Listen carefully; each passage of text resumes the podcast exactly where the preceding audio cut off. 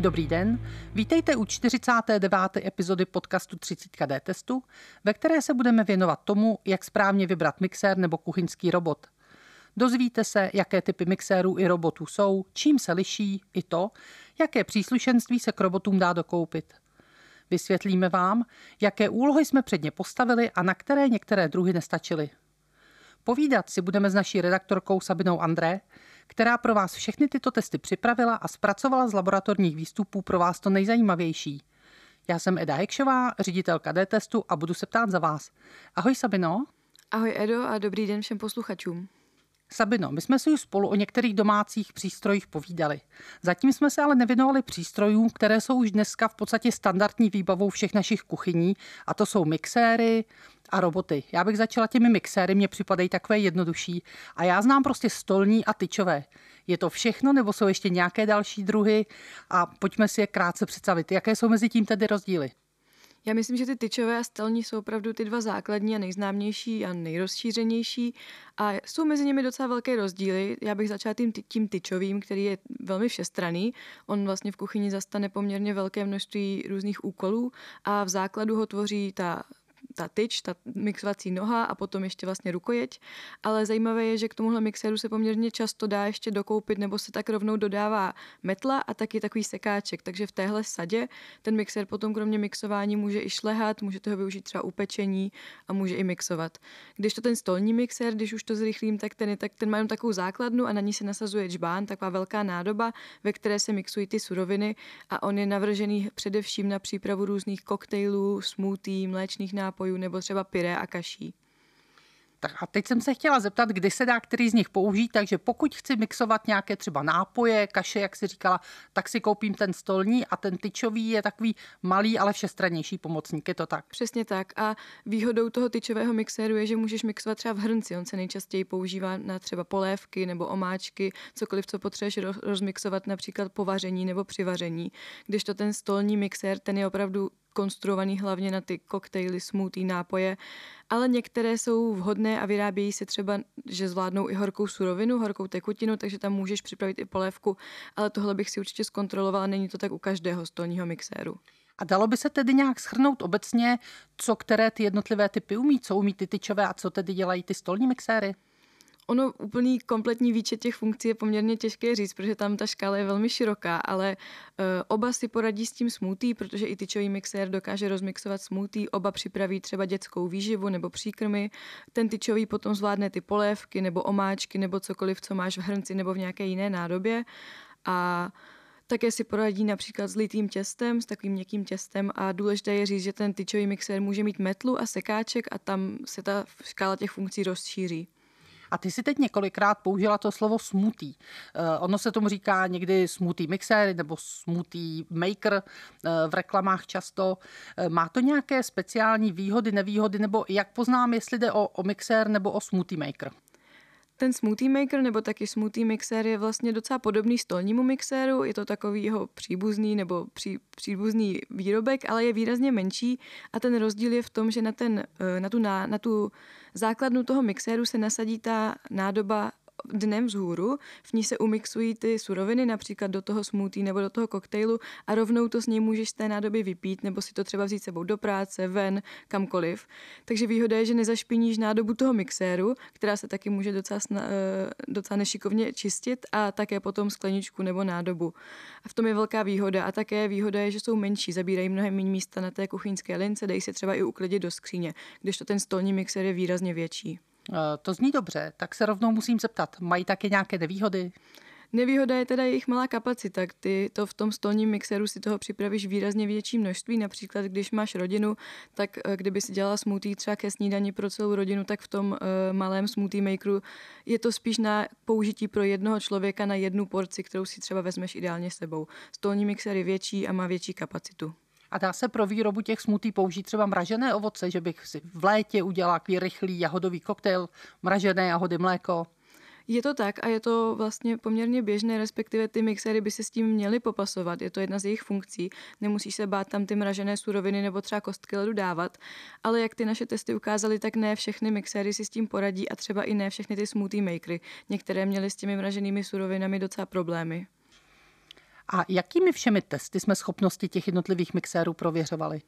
Já bych na začátku zmínila, že vlastně všechny výrobky, všechny mixéry posíláme do specializované laboratoře, která je na to vybavená, eh, zkušená a má na to ty podmínky pro to testování. A nejdůležitější roli v tom testování má samozřejmě praktická příprava různých těch surovin, příprava eh, těch jednotlivých funkcí, zkrátka těch mixérů, tu prověřujeme a vedle toho taky testujeme, ale jak snadno se obsluhují, protože to je podle mě hned jako vedle toho praktického výsledku druhá důležitá zkouška, jestli ten robot jde snadno ovládat nebo mixér. A zaměřujeme se taky na jejich hlučnost a kvalitu jejich provedení, jak jsou dobře zpracované. A liší se nějak testy u tyčových mixérů a mixérů?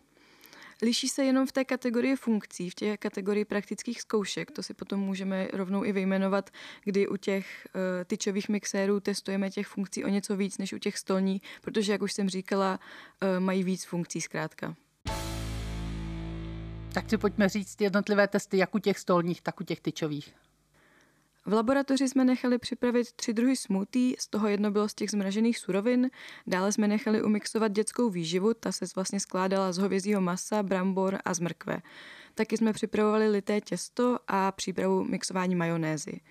A vedle toho, když ty mixéry vlastně měly přibalenou i tu šlehací metlu nebo ten sekáček, tak jsme samozřejmě otestovali i funkce tohohle příslušenství, takže jsme sekali ořechy, cibuli nebo petrželku a šlehali jsme šlehačku a sníh z bílku. To je taková vlastně klasika, co mnoho lidí asi i z mixéry doma vlastně provádí. Tak než se dostaneme k výsledkům těch jednotlivých testů, ty si říkala, že to maminky často používají i na výrobu těch dětských příkrmů. Vědí, jaké suroviny mají použít a dokážou to připravit dítěti skutečně na míru. Mají si na něco tady maminky dát pozor, nebo můžeme říct podle našich testů, že všechny modely prošly na výbornou a je bez zcela bez obav použít jakýkoliv z modelů? Testech se ukázalo, že rozmixovat tyhle suroviny, co si zmínila, nebo jakékoliv suroviny, obzvlášť tvrdší zeleninu nebo to maso, do velmi hladkého, jemného pyré bez kousků, což je ten ale žádoucí výsledek, tak to může být docela problém. Vlastně v obou případech, i u stylních, i u tyčových mixérů, jsme vždycky narazili na několik nedostatečných výkonů, kde v, té, v tom pyré vlastně bylo velké množství kousků nebo vláken a obzvlášť pokud jde o dětskou výživu, která je určena pro často úplně ty nejmenší děti, tak přítomnost jakýchkoliv kousků je velmi jako nebezpečná, dalo by se i říct, nebo nežádoucí. A v tomhle případě bych opravdu poradila vybírat pečlivě a vybírat ty mixéry nebo, nebo oba ty mixéry tak, aby vlastně si s tímto úkolem poradili. A co se týče těch ostatních testů, narazili jsme u něčeho na nějaké zásadní rozdíly? Vlastně největší rozdíly byly, jak už jsme zmínili, u té dětské výživy, ale třeba u toho ledového smoothie taky tam jsou mixéry, jak ty stolní, tak uh, ty tyčové, které si s tím poradí krásně a vlastně udělají ti takový hladký, jemný koktejl, ale jsou potom uh, mixéry, které zkrátka ty suroviny nedokáží rozmixovat, často zůstávají na dně nádob uh, kousky, prostě velké kousky zmraženého banánu nebo borůvek. Tak to byly asi ty nejzásadnější problémy, ale celkově se těm mixérům, tyčovým i stolním vedlo v těch testech poměrně dobře a je to vlastně jeden z těch těch testů, kde jsme zaznamenali spíš lepší výsledky. No a jak dopadly ty smoothie makery? Dopadly srovnatelně s mixéry nebo byly v něčem vyloženě lepší nebo horší? My ty smoothie makery testujeme vlastně společně s těmi stolními mixéry a nedalo by se říct, že jsou vyloženě třeba horší nebo méně výkonné než ty stolní. Vlastně nás to i docela překvapilo, že s těmi smoothie nebo i s tou dětskou výživou si poradili, ale jako u všeho byly tam horší a lepší výkony, takže i u nich jsme narazili na některé problémy třeba s těmi ledovými surovinami. A pokud si tedy někdo chce vybrat mixér, ať už stolní, tyčový nebo ten na smutý, co bys doporučila, podle čeho si má vybrat? Například u tyčových mixérů je tedy dobré zkontrolovat to příslušenství. Jak jsem říkala, některé se mohou dodávat i se šlehací metlou nebo sekáčkem, takže dobré si rozmyslet, jestli o to stojím a potom se vlastně dívat po těchto modelech. Eh, dále bych se třeba zaměřila na počet rychlostí. Některé mixéry mají menší množství těch rychlostí, u jiných je ta škála mnohem širší a potom si to můžete, řekněme, lépe nebo více navolit. Takže je dobré se dívat i na tuhle část toho přístroje.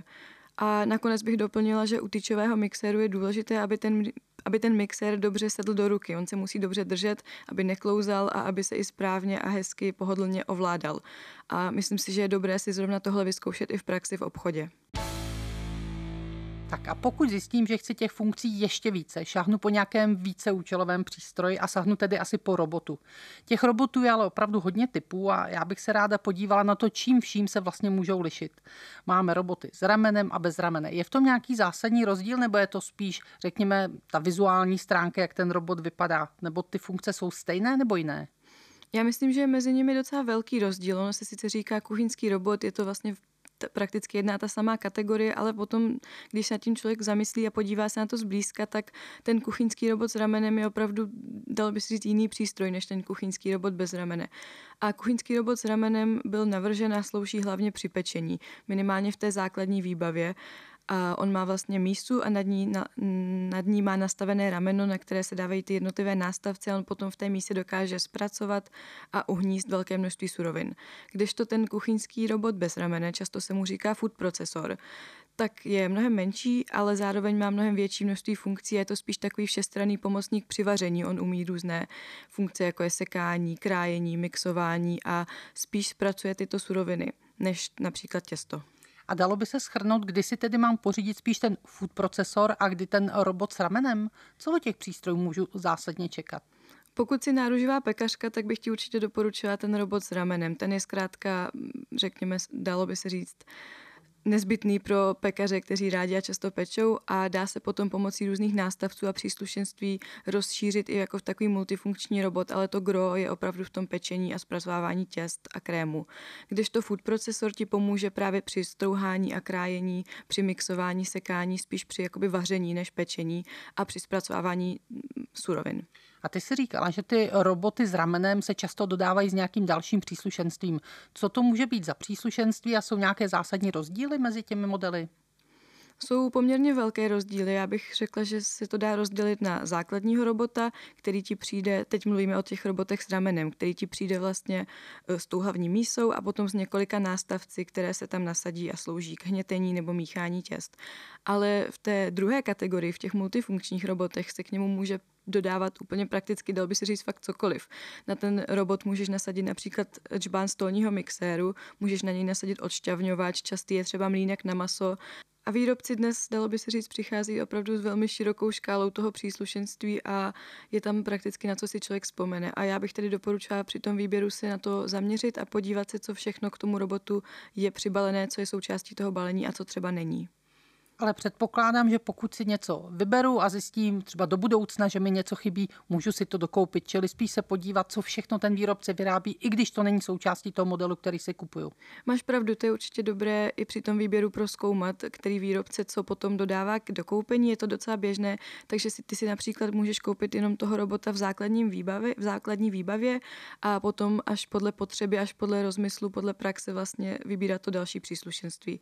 Ale tady bych jenom ráda dodala, že to může být finančně náročnější, než samozřejmě si koupit tu sadu. Je třeba říct, že v té sadě to může být výhodnější, než kupovat jednotlivé nástavce po jednom. Ale vybereš si jenom to, co, o co stojíš. Tak a my jsme už mluvili o food procesorech, o robotech s ramenem. Předpokládám, že do laboratoře jsme poslali oba dva typy přístrojů. Co všechno museli v laboratoři absolvovat? My testujeme vlastně jak kuchyňské roboty, tak food procesory a Opět podobně jako u mixéru nejdůležitější roli a největší váhu klademe na tu zkoušku funkcí, kdy v, praktické, v praktických zkouškách laboratoř testuje jednotlivé funkce obou těchto přístrojů a vedle toho se pak ale zaměřujeme i na tu obsluhu, na to, jak kvalitně jsou ty roboty vyrobené, jestli nejsou příliš hlučné. Pojďme začít třeba těmi food procesory, tak můžeme se podívat, jaké konkrétní testy absolvovali u těch food procesorů, vlastně i u kuchyňských robotů to rozdělujeme na základní zkoušky, které musí ty roboty zvládnout všechny a potom na zkoušky, které testujeme jenom pokud je tam to přibalené příslušenství, abychom byli vlastně fair a netestovali něco, co ten robot neumí. A z těch základních zkoušek je to tedy u food procesorů příprava těsta, koláčového, chlebového, ale třeba těsta na palačinky, dále taky šlehání, výroba majonézy, sekání, strouhání, krájení brambor a mixování dětské výživy. A vyšlo nám z těch testů něco, na co se ty food procesory vyloženě hodí, nebo případně možná ještě důležitější, na co se vyloženě nehodí? Tím, že my u těch food procesorů testujeme to stejná těsta jako u těch kuchyňských robotů s ramenem, tak se vlastně potvrdilo to, že eh, s tímto mají docela problémy a pokud chceš dělat třeba chlebové těsto, ale i těsto na koláč, tak ten food procesor ti s tím ve většině případů nepomůže tak dobře, mají s tím docela problémy. To je taková vlastně jejich největší nevýhoda. Naopak s tím krájením nebo sekáním nebo strouháním si potom poradí lépe než kuchyňské roboty s ramenem. A co se týká těch robotů s ramenem, ty se testují stejně jako food procesory, nebo se ty testy nějak liší?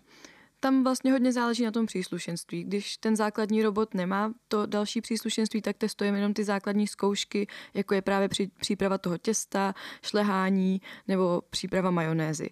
Ale potom s těmi dalšími nástavci už testujeme například i to strouhání, sekání, krájení nebo třeba odšťavňování, ale jenom u těch robotů, který ten nástavec mají. A co pro ty roboty bylo nejtěžší a co pro ně naopak byla úplná hračka? Nás překvapilo, že vlastně nejtěžší zkouška byla úplně ta nejjednodušší z našeho pohledu, co se týče skladby surovin. Bylo to příprava litého těsta na palačinky, což kdo dělá doma palačinky, tak ví, že to je jenom vlastně pár surovin a smícháš je dohromady, ale ty roboty s ramenem si s tím zkrátka nedokázali porazdit. A v té široké míse jim často zůstávaly zbytky mouky na hranách, na stěnách té mísy nebo na té metle. A v tomhle bych určitě doporučila spíš ten tyčový mixer s metlou, anebo ten stolní mixer. Robot si zkrátka s tím litým těstem tak dobře neporadí. A s čím nás ještě můžou ty méně kvalitní roboty potrápit? Na docela velké rozdíly jsme pak narazili ještě u přípravy majonézy, kdy některým robotům dělalo docela velké problémy propojit ty složky do té hladké, kompaktní majonézy, jemné.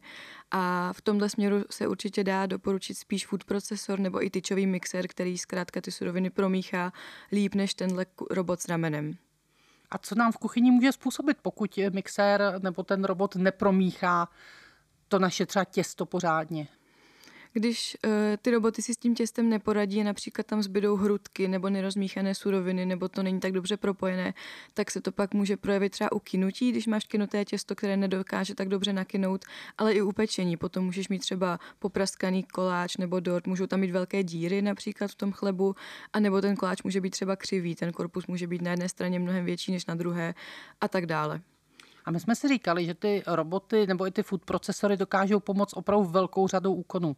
A není to ale ta složitost na úkor jednoduchosti obsluhy. Dívali jsme se na ty jednotlivé přístroje z toho pohledu, jak jednoduše se ovládají máš vlastně v podstatě pravdu. Pokud jde o obsluhu, tak ty základní funkce a ta jednoduchá obsluha toho robotu je poměrně jednoduchá.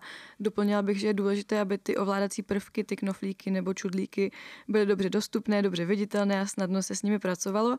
Ale potom, když přijde na ty další nástavce, tak tam jsme si všimli, že někdy je velký problém je tam nasadit. Může to být docela krokolomné a právě i jejich třeba čištění některých těch sekáčků nebo strouhacích nástavců je taky docela náročné. A takový vlastně neduch může být, že máš i problémy skladovat. To si vlastně spousta spotřebitelů nemusí uvědomit, že když si koupí robot se spoustou příslušenství, tak pak musí mít doma prostor ho někam uklidit. A já jenom z vlastní zkušenosti dodám, že někdy ta výměna nástavců nebo jejich čištění vyžaduje opravdu velkou hrubou sílu. Ale zeptám se na to čištění eh, ještě jinak. Dívali jsme se i na to, jak snadné je mytí, jestli třeba ty jednotlivé součásti můžu dávat do myčky. Jsou v tom docela velké rozdíly. Tam my se vždycky držíme a doporučujeme to i spotřebitelům držet se doporučení toho výrobce. Někteří jsou v tom benevolentnější a taky záleží, z čeho je to příslušenství vyrobeno, ale rozhodně neplatí, že jde všechno dát do myčky a některé ty nástavce jsou docela krkolomné na mytí. A je také dobré si všímat, jestli ten robot i na tom svém těle nemá nějaké velké rýhy nebo záhyby, kde by se držela špína, kde by se vlastně špatně ten robot čistil. A je vlastně důležité, z jakého materiálu je ten robot jako takový vyroben. Dá se říct, že třeba ty celokovové jsou lepší, měly lepší výsledky v testech? Tohle je docela velké téma, hodně se o tom mluví a spekuluje, jestli je lepší ten celokovový robot nebo ten plastový. A já si myslím, že to není vždycky tak úplně jednoznačné, protože záleží hodně na tom, co spotřebitel od toho robotu očekává, třeba i co má doma za podmínky a za možnosti platí, dalo by se říct, že ten kovový robot má často kvalitnější konstrukci. My právě testujeme i kvalitu provedení a u těch plastových robotů se mnohem častěji setkáváme s tím, že jsou ty ty výrobky hůř vyrobené. Ono často ty celokovové roboty jsou zkrátka dražší, ale jsou kvalitněji vyrobené. Rozdíl je velký v hmotnosti. Ten celokovový robot je mnohem těžší, což ale může být výhoda, protože bývá stabilnější a zkrátka se tolik třeba nepohybuje, nebo nepohybuje, má větší stabilitu při míchání třeba těch těžkých těst, ale například, když ten robot nemůžeš mít umístěný na lince celou dobu a musíš ho třeba přenášet do spíže nebo nedej bože do horních poliček ve skříni, tak ten plastový robot tam zkrátka dáš mnohem s nás než ten kovový. Takže nedá se vlastně vyloženě říct, který z nich je lepší a který horší. A i když se na to podíváme na srovnání těch výsledků, tak i ty plastové roboty některé dokážou v těch funkcích konkurovat těm kovovým, i když platí, že ty kovové jsou spíš trošku lepší v těch výsledcích. Já se tě ještě zeptám, já vím, že jsme v laboratoři také nechali ty přístroje projít takzvaným zátěžovým testem. Co to vůbec je a jak to dopadlo? Zátěžový test se zaměřuje hlavně na motor toho přístroje, ale i na tu konstrukci, na, tu, na to rameno nebo u food procesoru, na tu osu a je poměrně náročný vlastně, skládá se ze dvou částí. Jedna je hnětací, kdy se hněte to těžké chlebové těsto, druhá je míchací, respektive šlehací, tam se šlehá taková směs z vody a spilin. A oba ty testy trvají vlastně několik dní, skládají se z velkého počtu cyklů, kdy my ale samozřejmě těm robotům po určité dávce těch cyklů necháváme jim třeba hodinu odpočinout a pak ten test zase pokračuje, ale na závěr po těch dvou, respektive třech dnech uh, zhodnotíme, jestli vůbec ten mixér nebo ten ten robot funguje a jak se na něm ten zátěžový test projevil. A dobrá zpráva je, že zatím se nám nestalo, že by tím některý robot e, neprošel. Většina vlastně ten test zvládne absolvovat. Občas snižujeme hodnocení, když například dojde k nějakému poškození, třeba poškrábání té mísy, nebo je tam třeba ten uh, nástavec nebo ta metla nějakým způsobem trošku odřená, ale většinou ty roboty tento zátěžový test zvládnou. A my se v našich testech také věnujeme takovému srovnání kvality a ceny. Jak z tohohle pohledu dopadly jednotlivé přístroje? Dá se tady spolehnout na cenovku? Řekla by si, že čím dražší, tím lepší? Dá se na ní tak trochu spolehnout, je tomu tak, že bohužel dá se říct, že ty nejdražší roboty se umístují na těch nejvyšších příčkách, ale i správným výběrem robotů se dá dost ušetřit, protože hned vlastně v zápětí jim konkurují často výrazně levnější modely, ale mají de facto srovnatelné výsledky, tam jsou ty rozdíly minimální. Takže teoreticky si můžeš koupit nejdražší robot a můžeš být spokojená, ale můžeš si koupit výrazně levnější robot a můžeš být stejně spokojená. Ale jenom bych ještě ráda doplnila, že do té ceny se promítá i třeba to příslušenství, to je potřeba vzít v potaz, ale i třeba ten materiál. Ty kovové roboty bývají dražší než ty plastové a tak dále. Sabino, měla by si pro naše posluchače na závěr tu tradiční dobrou radu, podle čeho si mají vybírat? Moje dobrá rada by byla velmi pečlivě se nad tím předtím zamyslet a promyslet si, co opravdu doma chci a co s tím robotem nebo s tím mixérem budu všechno chtít provádět. A abych doma potom neměla vlastně buď obrovské množství příslušenství a nástavců a velikánského robota, kterého využiju párkrát do roka, anebo jestli si spíš pořídím malý všestranný přístroj, který potom můžu vlastně kdykoliv uklidit a zase ho použít. A každému může vyhovovat něco jiného, takže bych tomu věnovala docela velký čas a můžu doporučit našim eh, posluchačům, ať se obrátí i na naše nákupní průvodce, kde se jim snažíme vlastně vždycky shrnout pro a proti jednotlivých přístrojů a když si je přečtou, tak to můžou porovnat a právě se sami rozmyslet, co je pro ně nejlepší. A touto radou se s vámi pro dnešek loučí Eda a Sabina. Právě jste poslouchali podcast 30 D testu, ve kterém jste se dozvěděli, že nejprve byste si měli rozmyslet, na co budete přístroj používat a podle toho vybírat. Pokud chcete používat stolní nebo tyčový mixér pro přípravu dětských příkrmů, zvlášť pro opravdu malé děti, buďte velmi opatrní a pečlivě vybírejte. Některé přístroje totiž nechávají nerozmixované kousky a pro děti mohou být nebezpečné. Smoothie makery vám skvěle poslouží při přípravě ovocných a zeleninových nápojů, pokud chcete ale využívat i mražené ovoce a zeleninu, můžou vás některé typy zklamat. Překvapivým problémem v testech bylo lité těsto na palačinky, které potrápilo řadu robotů. Pokud vás zajímají podrobné výsledky mixérů a kuchyňských robotů anebo nákupní průvodci, jak je správně vybrat, najdete je na našich webových stránkách www.dtest.cz. Odkazy vám dáme pod podcast. Pokud nám chcete něco vzkázat, kontaktujte nás na našem Facebooku nebo nám napište na e-mail dtest.cz. Příště se na vás těšíme na stejném místě za 14 dní a budeme se věnovat tomu, jak na drahé služby mobilních operátorů.